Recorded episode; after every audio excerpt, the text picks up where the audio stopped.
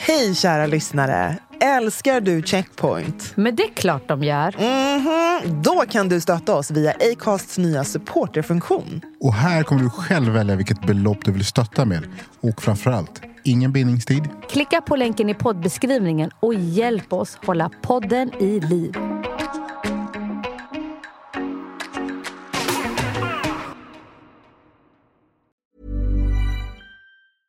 Hiring for your small business? If you're not looking for professionals on LinkedIn, you're looking in the wrong place. That's like looking for your car keys in a fish tank. LinkedIn helps you hire professionals you can't find anywhere else, even those who aren't actively searching for a new job but might be open to the perfect role. In a given month, over 70% of LinkedIn users don't even visit other leading job sites. So start looking in the right place. With LinkedIn, you can hire professionals like a professional. Post your free job on linkedin.com slash people today. Life is full of awesome what ifs, and some not so much, like unexpected medical costs. That's why United Healthcare provides Health Protector Guard fixed indemnity insurance plans to supplement your primary plan and help manage out of pocket costs. Learn more at uh1.com. Men tänk bara hur det måste kännas att du redan är en person som blir, du blir annorlunda bemött hela tiden. Alltså, och du sliter, du vet att du inte du kommer antingen bara få städa eller köra taxi. Du, du, det, det är redan fucking skit. Hur du blir behandlad i samhället är skit. Och sen så får du höra, din unge är skit och kan inte bete sig. Så nu måste vi göra alla de här resurserna. Även fast lärarna, de lärarna som verkligen ville hjälpa specifikt i den här boken, som ville hjälpa, på, alltså som idag sitter och gråter över hur det blev. För att de ville hjälpa. Nej, men då tog det ju stopp någon annanstans. Då var det rektorn eller någon annan som bara, nej men vi har inte råd och det går inte att hjälpa. Så att någonstans, det är liksom, det är som en oändlig skitjobbig ond cirkel.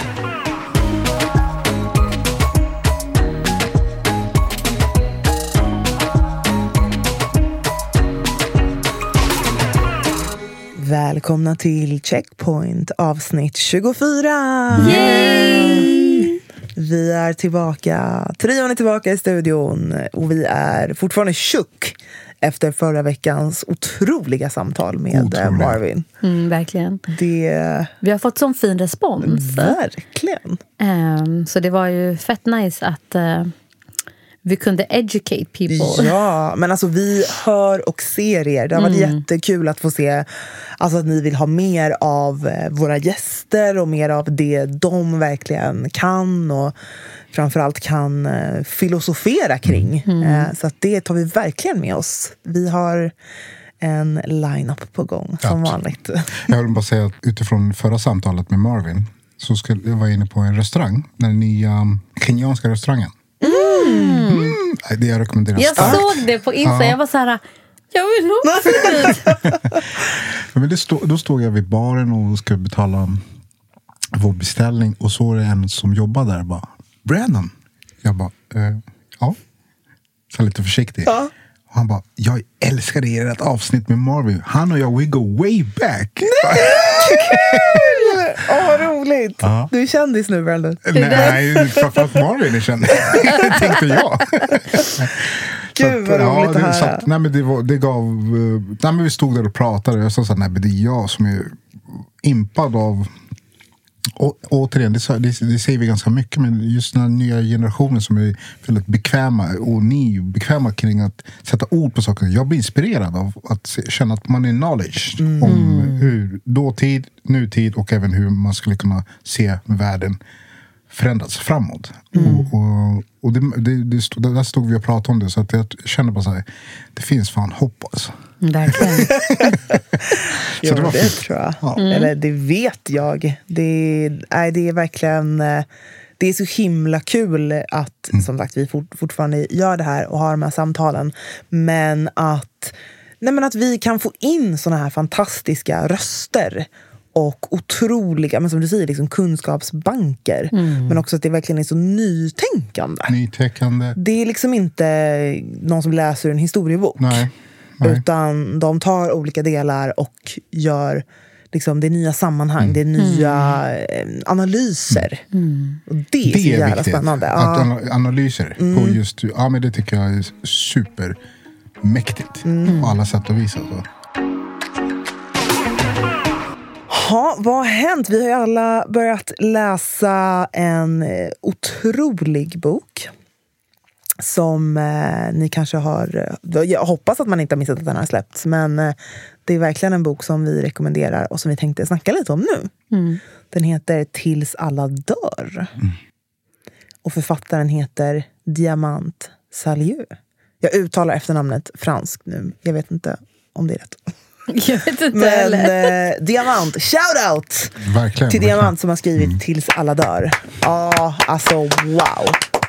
Wow, Och så wow, här wow. kontra, jag vet att ni, alla kanske inte håller med, men jag tänker kontra till exempel Snabba Cash. Mm. Tycker jag sån här är mycket mer värd att lyfta. Alltså, kunde inte sagt det bättre. Det känns som att den här sl- har liksom sl- slank igenom på något sätt. Mm. Eller jag vet inte varför det inte har uppmärksammats mer. Mm. Det är ju på grund av Att Snabba Att Cash, Snabba ja, det Cash hände typ exakt samtidigt. Men för mig var det, alltså, all cred till min sambo. Det var han som alltså, verkligen läste om att du måste läsa den här boken. Mm. Ehm, Men det är också för att det, berättelserna är ju det är verkliga berättelser. ja. Och eh, Och en- namnen också, person, alltså de som Ja, han ja. lyfter. ja, han har Det inte censurerat nej. någonting. Nej. Eh, författaren har eh, pratat med människorna som är involverade, drabbade och så vidare.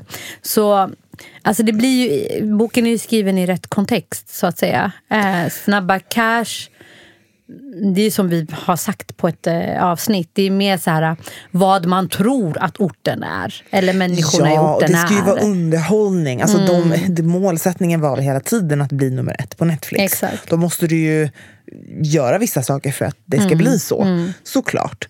Medans, men alltså, för den som inte vet eh, eller inte har hunnit läsa den här otroliga boken så handlar Tills alla dör eh, rent krass om gängkonflikten i, I Rinkeby. Rinkeby. Det, det är det den handlar om.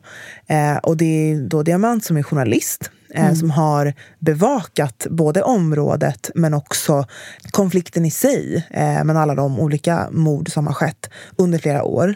Eh, så att man märker ju, alltså det är inte, det känns det behöver inte vara att en journalist har skrivit det här, men man märker ju att researchen är så otroligt gedigen. Verkligen. Men sen måste jag också säga att han har ett otroligt sätt att... Alltså han, beskri- han har ett sätt att beskriva allt det här på som att vi är där. Vi är med. Det är som att vi alltså på riktigt verkligen tjuvlyssnar. Alltså vi är med i hela händelseförloppet. Han har liksom intervjuat eh, allt ifrån poliser, vittnen, familj, gamla lärare. Alltså det är så... Imamer. Wow! Och jag tänker eh, boken också det gör så pass fint ändå. Så visst, man kanske, han kanske ville berätta vissa händelser som har påverkat vårt samhälle och så. Men han bakar in det och säger att den identitet som han försöker lyfta och och visa för oss och berätta för oss. Den kunde han ju också läsa av i andra områden. Mm. Förstår man? Så att det, det var egentligen inte bara... Det är klart att nu vart det så här, det extrema just det som händer runt omkring Järva. Men man kunde också följa med och se att okej, de sakerna, utmaningar som han lyfte i, runt Järva, som är väldigt komplexa, som vi kommer gå igenom. Men de kommer nog också se i andra områden. Ja. Eh, Det är ju bara hur Danmark, samhället eh, och- reagerar. mm, alltså det är det som är skillnaden också. Att det här är ju inte en anomaly, att det här bara händer i det här området. nej. Det är inte unikt för icke-vita eller, eller svarta. Det är inte det som är det unika. Det unika är ju hur samhället väljer att titta bort. Alltså det är ja, det som är ja, skill- Och vad som händer när samhället Precis. lämnar ett område. Exakt. Exakt. Okej, jag har en idé för hur vi ska prata kring den här boken. Alla får välja en, antingen ett kapitel eller en del som ni tycker är specifikt eh, antingen intressant eller jobbig eller någonting. Och så pratar vi utifrån det. Okej, så Ambra börjar. Vad var en, en del eh, eller ett kapitel eller en händelse i boken som verkligen berörde dig eller som du skulle vilja lyfta? Ja, Jag vill börja med att säga att den här boken var så oerhört svårt för mig att eh, läsa. Eh, på grund av att jag eh, bor i området och har kopplingar till vissa av de personerna som nämns i boken. Det kan vara vänner, syskon och även personer som man har en direkt släktband med. Så det var väldigt jobbigt.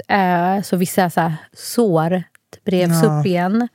Eh, men den delen av boken som jag som fastnar vid mig är de första två morden som sker. Eh, som är typ startskottet till eh, kriget mellan eh, då Shottaz och DP.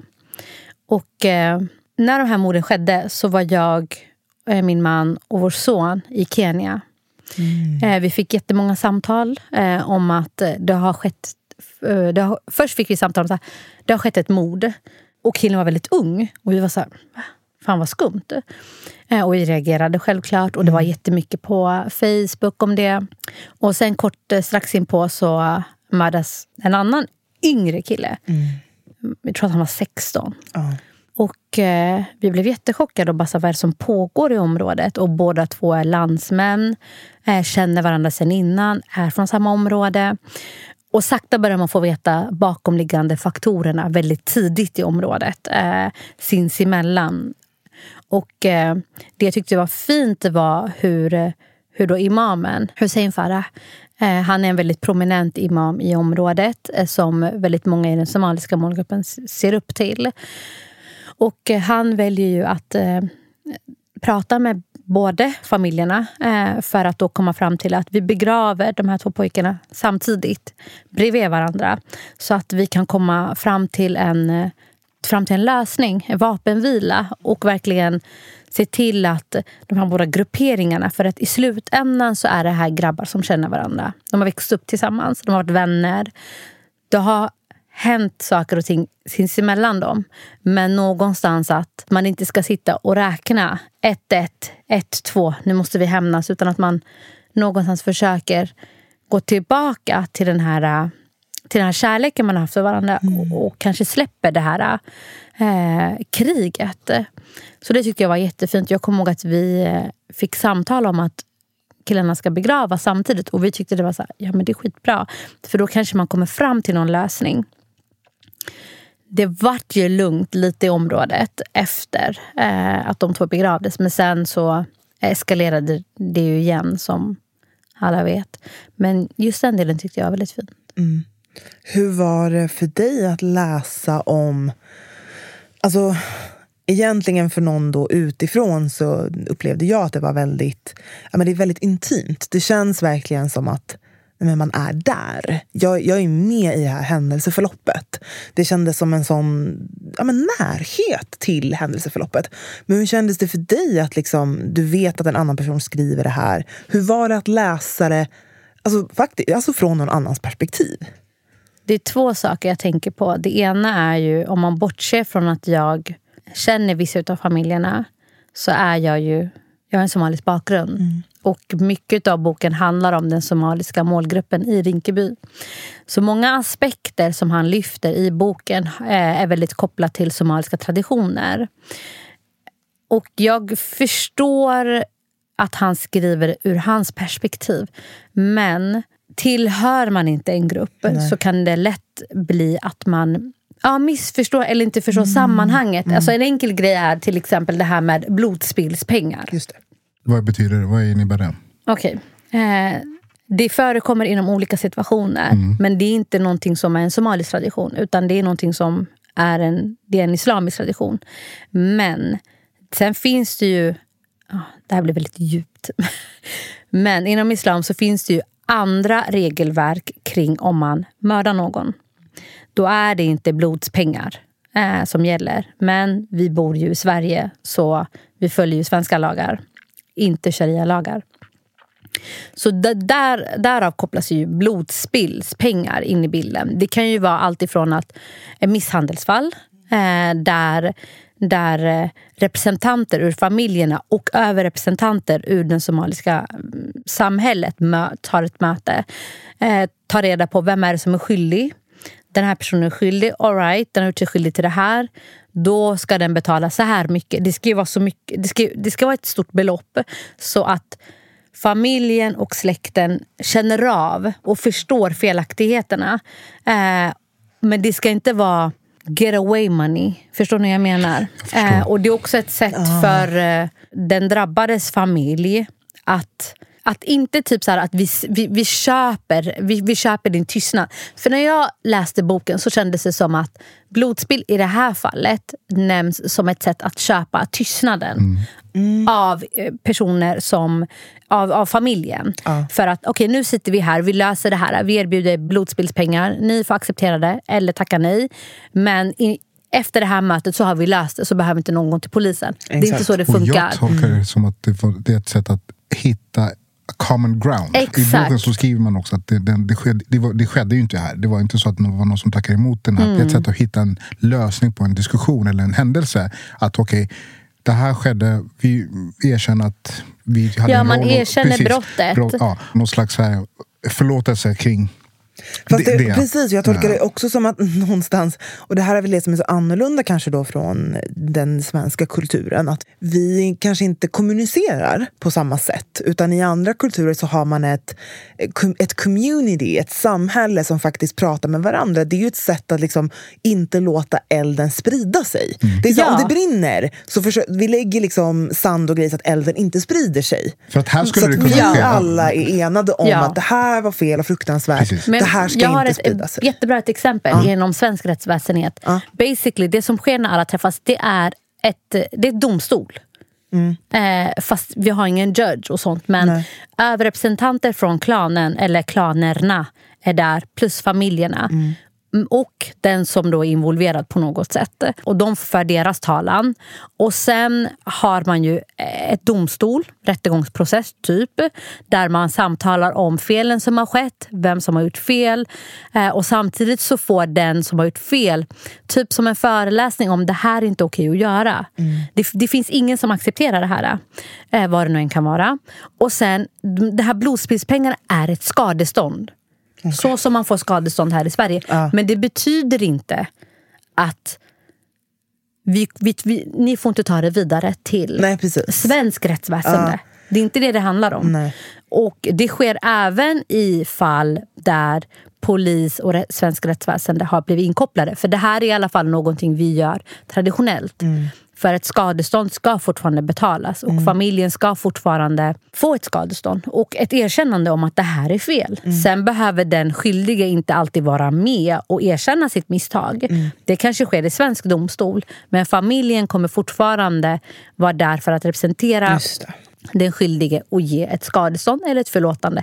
Sen är det upp till den andra sidan om de vill ta emot pengarna. Jag förstår. Jag, jag går tillbaka till min tolkning var att man insåg, eller man, det var många som insåg att okay, det här håller på att gå åt helvete, det här håller på att eskalera. Ja. Vad, vad ska vi göra? Ett sätt att kanske mötas och diskutera vad som har hänt och sen kanske hitta en gemensam lösning utifrån eventuellt hur man kanske har löst saker och ting i andra, andra kontexter. Och då bjuder man in kanske personer som kanske kan se, anses som eh, lite respekterade i vissa grupper. För att då blir det en ganska naturligt sätt att diskutera. För att då är det ingen som tar någon sida. Men däremot är det en person som alla har Där har respekt du för. Mm. Och i den, och som man väl diskuterar och försöker hitta en lösning tillsammans blir det som att okej, fan, ja, det där, för att gå vidare så lika mycket som man skulle säga, någon här skulle kunna säga så här, ja, jag står för begravningskostnaderna. Ja, exakt. Så, eh, så skulle man säga att men jag- vi erkänner att det här var fel och vi står gärna för de här kostnaderna för att visa vår vad ska man säga, förlåtelse. Eller, Det är klart, det är inte så att man köper någon annans sorg och förlust men det är ändå någon slags gest att säga att vi, vi tar den här biten. Alltså under hela den här tiden vet jag att det var väldigt många möten bland prominenta somalier, eh, religiösa samfund där man ett försökte, oroliga föräldrar, där man hade alltifrån så här föräldraträffar där man pratade om eskaleringen av situationen, man pratade om Eh, för nu är ju polisen mer närvarande i Rinkeby. Men mycket, så här, om vi går tillbaka flera år och ser hur, hur Rinkeby såg ut innan, typ när jag växte upp. Det fanns väldigt många samhällsinstanser i området som sakta men säkert försvann. Men, nej, men det jag tyckte var väldigt intressant just i den biten som, eh, som ni lyfter, det är just alltså, att Ja, men lite kanske att man ser det som antingen eller. Att det är så här, bara för att man gör det här för att the community tar de här samtalen och försöker läka de här såren, alltså medan de fortfarande är öppna. ehm, så betyder det inte att man inte Alltså att rättsväsendet Nej, inte fortfarande ska nej, göra sin nej. grej. Jag tycker det är väldigt, redan där känner jag tonaliteten från polisens håll var så här, ah, men de gör sin grej där och de vägrar prata med oss. Så här, de tycker, och det, är så här, nej, men det är inte så. Och jag tyckte imamen också sa det så bra. Att, så här, men Ah. De ska väl fortfarande göra sitt jobb. De kan inte tvinga folk att berätta saker eller att vittna. Det, kändes som att de skuldbelägger communityt för att de inte Ja, men det var pratar. det. Det var det, det, var Så det som störde mig. ja, jag och jag tänker den. att polisen verkar inte förstå att så här, långt innan det här började ske i området så hade väldigt många medborgare en ganska låg tillit till polisen. Exakt. Och inte alls en ganska hög samma grads villighet som i andra områden. Eh, och, eh, så för mig var det inte så konstigt. Alltså vi, kan typ, vi kan dra paralleller. Om, om polisen kommer till området och säger så här, okej, vi bjuder in till öppet hus för att prata om polisutbildningen. Det är knappt folk som kommer. Men går du runt och frågar unga i området så är det många som säger så här, ja, det är klart att jag vill bli polis. Men man har inte den här dialogen direkt med polisen och man kanske inte känner att man vill, man känner inte sig inbjuden nog för att delta på ett öppet hus som polisen bjuder in till. För att samtalen och dialogen som har skett tidigare har inte varit det bästa. 2017 skedde ju kravallerna i Rinkeby. De eskalerade ju efter att polisen började skjuta mot ungdomar som kastade sten. Därefter, alltså det, det, det var som han beskriver i boken, alltså det var en warzone. Alltså så här, vissa broar hade ju barnen spärrat, ungdomarna spärrat. Men mycket sattes i eld. Men det var ju deras sätt att reciprocate det polisen... Alltså förstår ni jag menar? Det polisen visade, den makten polisen visade när man alltså, sköt mot ungdomarna. Mm. Men det eller det första mot skottet. hårt. Alltså då är det så här, ja. all right, vi måste ju beskydda vårt område, för Exakt. Mm. det här är ju vårt område. Och för mig handlar det mycket om det. Så här, varför ska inte medlemmar ur den här samhällsgruppen inte ha möten tillsammans för att kunna adressera problemet utan er. Och sam, självklart koppla in er om de märker, okej vänta, nu har vi fått indikationer på att det här kommer urarta. Mm. Det är ingen som har sagt att de har tänkt så här, nu löser vi det själva, ingen går till polisen. Ja, exakt. Och ingen behöver berätta exakt. någonting. Ingen golar, nu stannar ja. Nej men ja, jag håller verkligen med. Era, Ja, men vad- jag, det var lite jobbigt. Eh, För att det var väldigt mycket som jag kände igen mig i. Jag, när jag blir utsatt för någonting som jag har en väldigt nära koppling till kan hela kroppen gå igång. Alltså det känns som att mitt hjärta håller på att gå ur Ah, kroppen fattar och bara, av det här dunkandet. Du. Och det var faktiskt utifrån att författaren lyckades fånga de komplexa historierna och händelserna som oftast kanske inte tar plats när man diskuterar utsattheten eller destruktivt beteende eller kriminalitet och så vidare. Och det var så att den här relationen mellan son och mor till exempel, det fångade mig ganska mycket. Utifrån att, åh vad jag kände igen mig när de berättade så, ja, men många av de här kidsen var väldigt många som fick upp ögonen på dem. Eh, De var väldigt glada, utåtriktade och folk såg att det, här kunde vara någonting. Men samtidigt så brottades de med ett utanförskap och, en, eh, och så svårt att gå i skolan. eh, In, ingen bra högskolnärvaro och så vidare. Och vad jag kände igen det, det, det var typ som att det var någon som höll på att prata om mig där. Det är sant. Ja. Det var så här, nej, nu, det, och det här upprepar sig. Och det här är inget nytt. Det, vi hör faktiskt om att det, det finns signaler som vi vuxna ibland missar. Och sen kan man ju diskutera vad man ska göra och hur man ska adressera och så vidare. Men det finns signaler, händelserna som signalerar att det här kan gå lite åt fel. Om vi inte fångar upp det. Och det tyckte jag han lyckades fånga och det otroligt fint. Och framförallt hur mammorna, jag vet hur min mamma, när jag tittar tillbaka, hon fan kämpade. Varken för att försöka få mig på rätt plats. Eller få rätt stöd. Hon var på mötena, hon försökte, hon höll min rygg. Jag, och jag på något sätt sa att ja, men det var ingen fara. Och jag, jag ljög på det ena och det andra. Hon verkar vill st- stå där och inte se sin son fördärva sitt liv. Och det tycker jag att den här boken och han författaren fångar upp. Att ibland så kan vi också i, i tror jag, samhället diskutera så här, vad är föräldrarna? Varför gör de ingenting? Vad, vad, och så. Men här är det så att åh vad de försökte göra så mycket. Och det är det här som jag tror att Den det, där det, pappan som säger lås in min son. Ja. Det säger man inte för att man har, det är för att man är så jävla maktlös. Och, då, och jag tänker också att det här att det är så pass jobbigt så att jag tänker att jag måste stanna till lite grann. Men det är så pass jobbigt. Det, det är att, att vara i ett destruktivt eh, situation och har psykisk ohälsa och till och med stänga av så pass mycket. Konsekvenserna av det lämnar människorna runt omkring en ta på sig skulden som Mm. saker och ting som de inte riktigt vet själva hur de ska hantera. Förstår ni vad jag menar? Förstår. Alltså folk går runt och bara säger, vad kan vi göra för fel? Vad kan vi göra för fel? Och det är det som är sån maktlöshet. Mm. Och jag tycker att man lyckades fånga för att det var inte så att folk sket i det som hände. Man diskuterade. Man, man, man beskyllde sig själv. Pappan som här, fan jag ser signaler, jag kunde ha varit där för min son Jag, bör, alltså jag period." började gråta så mycket Ja. på den biten. Hela det kapitlet. Så att det, det tycker jag att han fångade. Och att de berättar själva. Gjorde så att jag kände så här, vet du, vad de här kidsen går igenom och vad många andra har gått igenom. Tyvärr så har det blivit bara lite mer råare sätt att uttrycka sitt psykiskt mående. För, att, för mig handlar det om att det, inte, det finns inget barn som föds och säger här, nu ska jag gå fördärva någon annans liv eller döda någon annans liv. Det är miljöerna som gör hur vi mår. Så, punkt slut. Alltså du kan ta en person som är väldigt snäll, i grund och botten en god människa. Men sätter du en människa i en miljö som är väldigt hård och destruktiv då och sånt där. Tro mig, så den människan kan också förändras till en väldigt ond människa. Samma sak som barnen som växer upp i de här områdena. Det är inga onda kids. Men miljön gör till slut att du måste överleva vad nu kan kan kosta. Du och jag kan diskutera hur fel det är och hur destruktivt det är. Men du lever inte i min, min situation. Så kom inte hit och... Problemet är att, jag, jag håller med dig till 100%. Problemet är när diskussionen blir från andra håll. Men vad då att barnen inte, alltså de här ungdomarna inte har någonting? De växer ju upp i Sverige. Alltså, utbildningen är gratis. Det finns eh, möjligheter att byta skola om man tycker att skolan de går är dålig. Och så vidare. Nej, för alltså, då man blir utgår det från att alla har samma... Som i Staffanstorp eller vad fan det var. men de man utgår också från att Ja. alla föräldrar har samma förutsättningar. Alltså, vi vet att väldigt många i de här socioekonomiskt utsatta områdena jobbar inom serviceyrken vilket betyder att man kanske jobbar obekväma tider. Man kanske inte alls i samma utsträckning kan skjutsa barn till en skola längre bort och hämta barnen.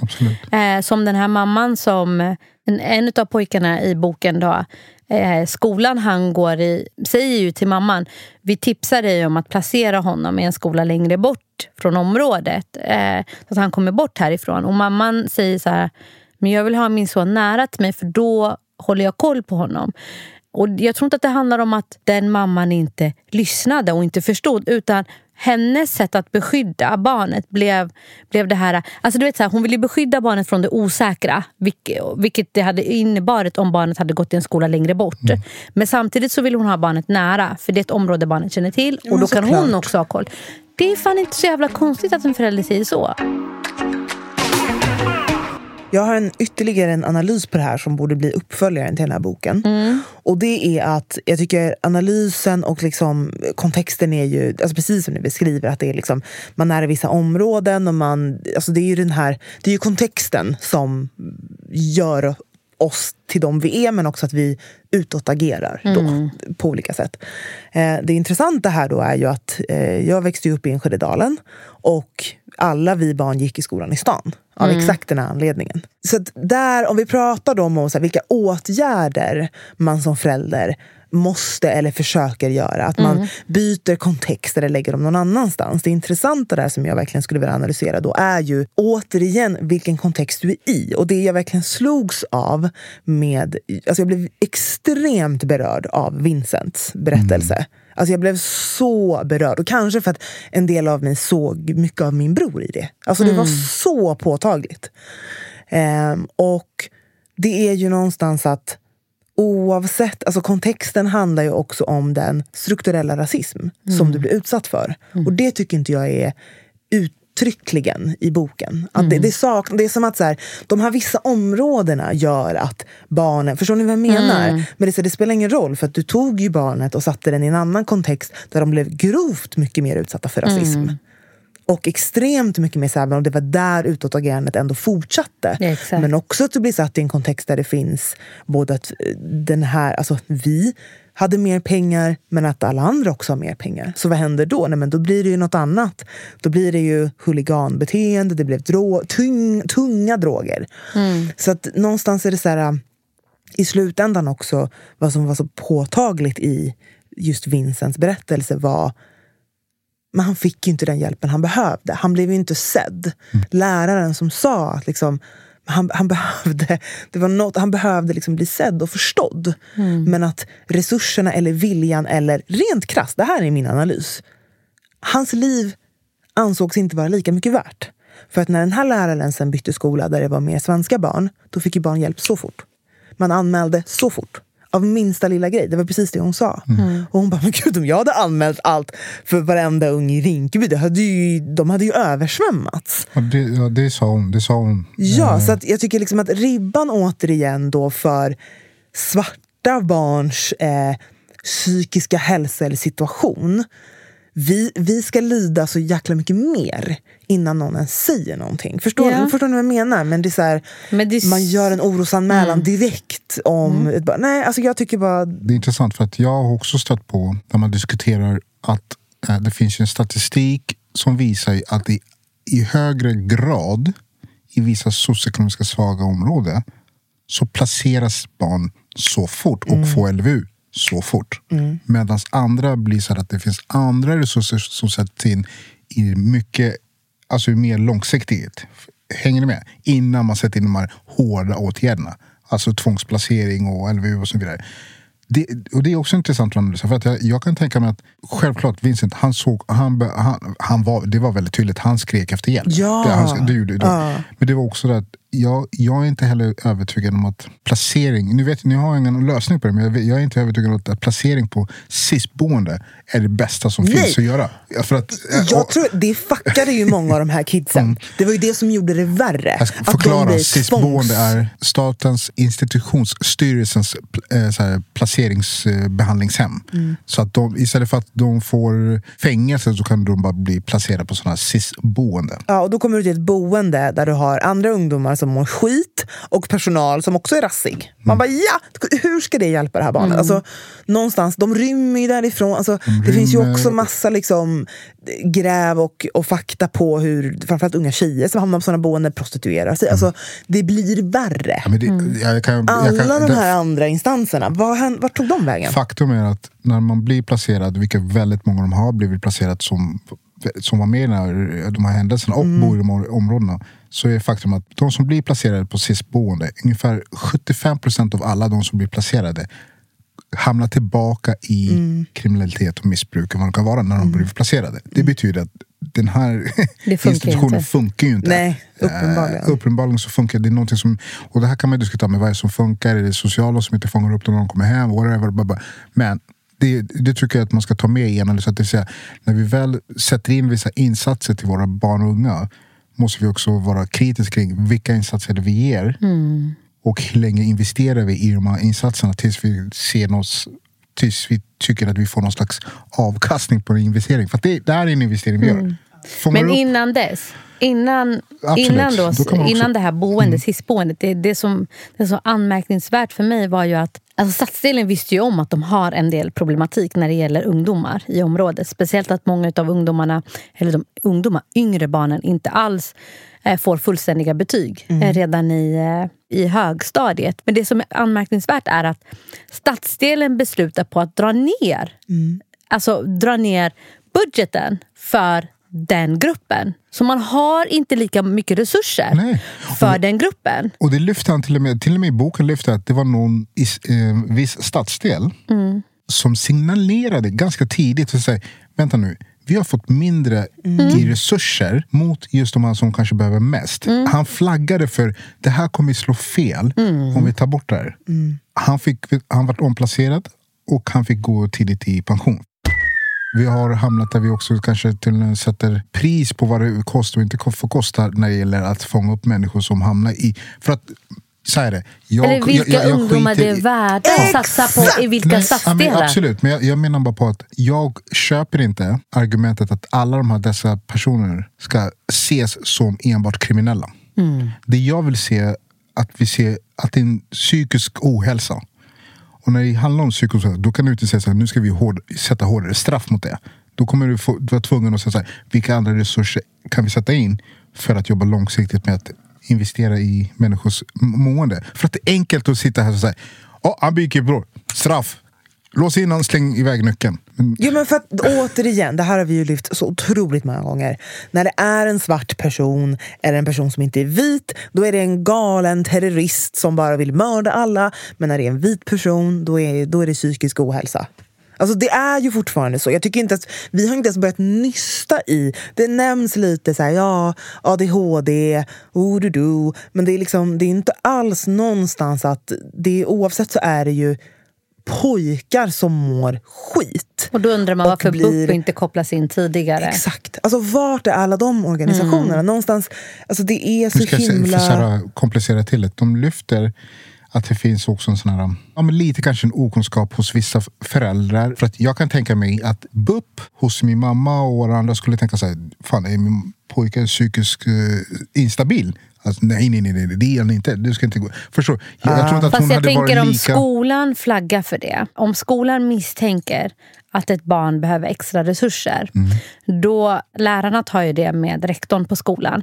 Rektorn på skolan brukar normalt brukar det gå till att man ordnar möte med föräldrarna för att beskriva att det är ohållbart i skolan. För oftast eh, när barn har ADHD, inte oftast då, nu jag känner inte till så många fall, men de jag har varit i kontakt med. När barnen inte får de resurserna de behöver så händer det ibland att de stör andra elever i klassen och agerar mm. utåt.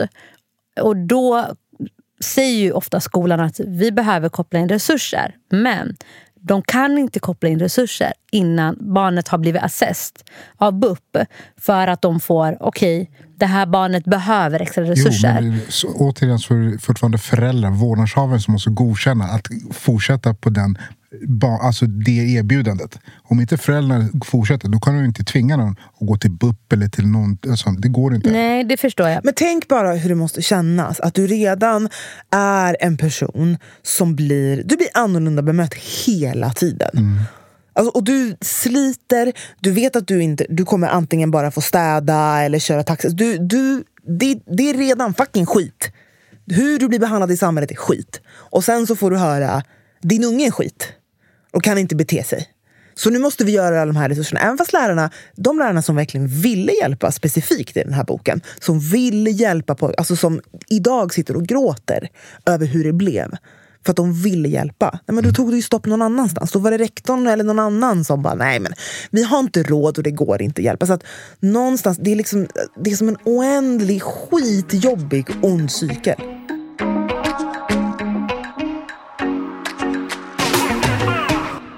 Men alltså, vi kan fortsätta prata om det här. Alltså, kan inte rekommendera den här boken mer än det här. Vi, vi bara krafsar på ytan just nu. Eh, vi skulle kunna prata om det här i timmar. Mm. Så himla bra. Vad, eh, vad har vi för check yourself? Jag älskar ett citat som lyfts i boken. Den är, det är Haji Farah som säger den.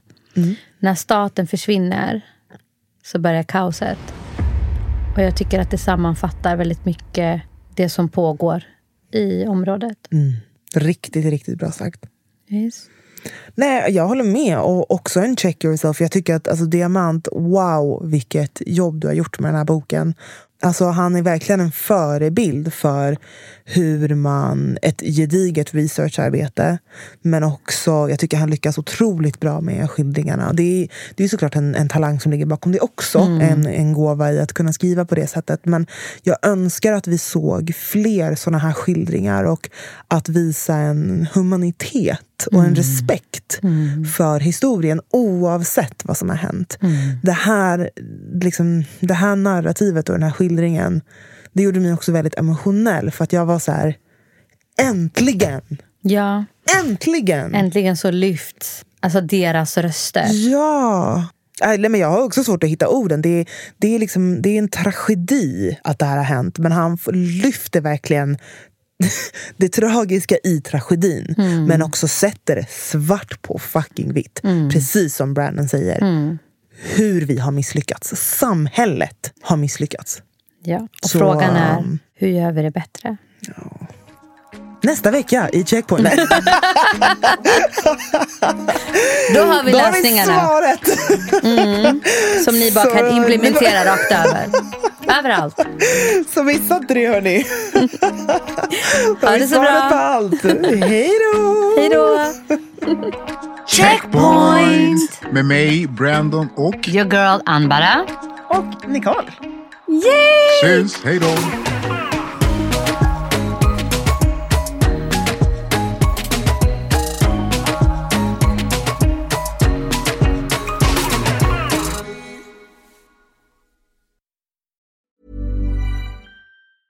Planning for your next trip?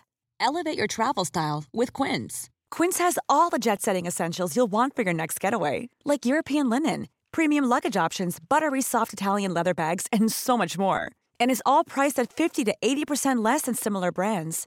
Plus, Quince only works with factories that use safe and ethical manufacturing practices. Pack your bags with high-quality essentials you'll be wearing for vacations to come with Quince. Go to quince.com slash pack for free shipping and 365-day returns.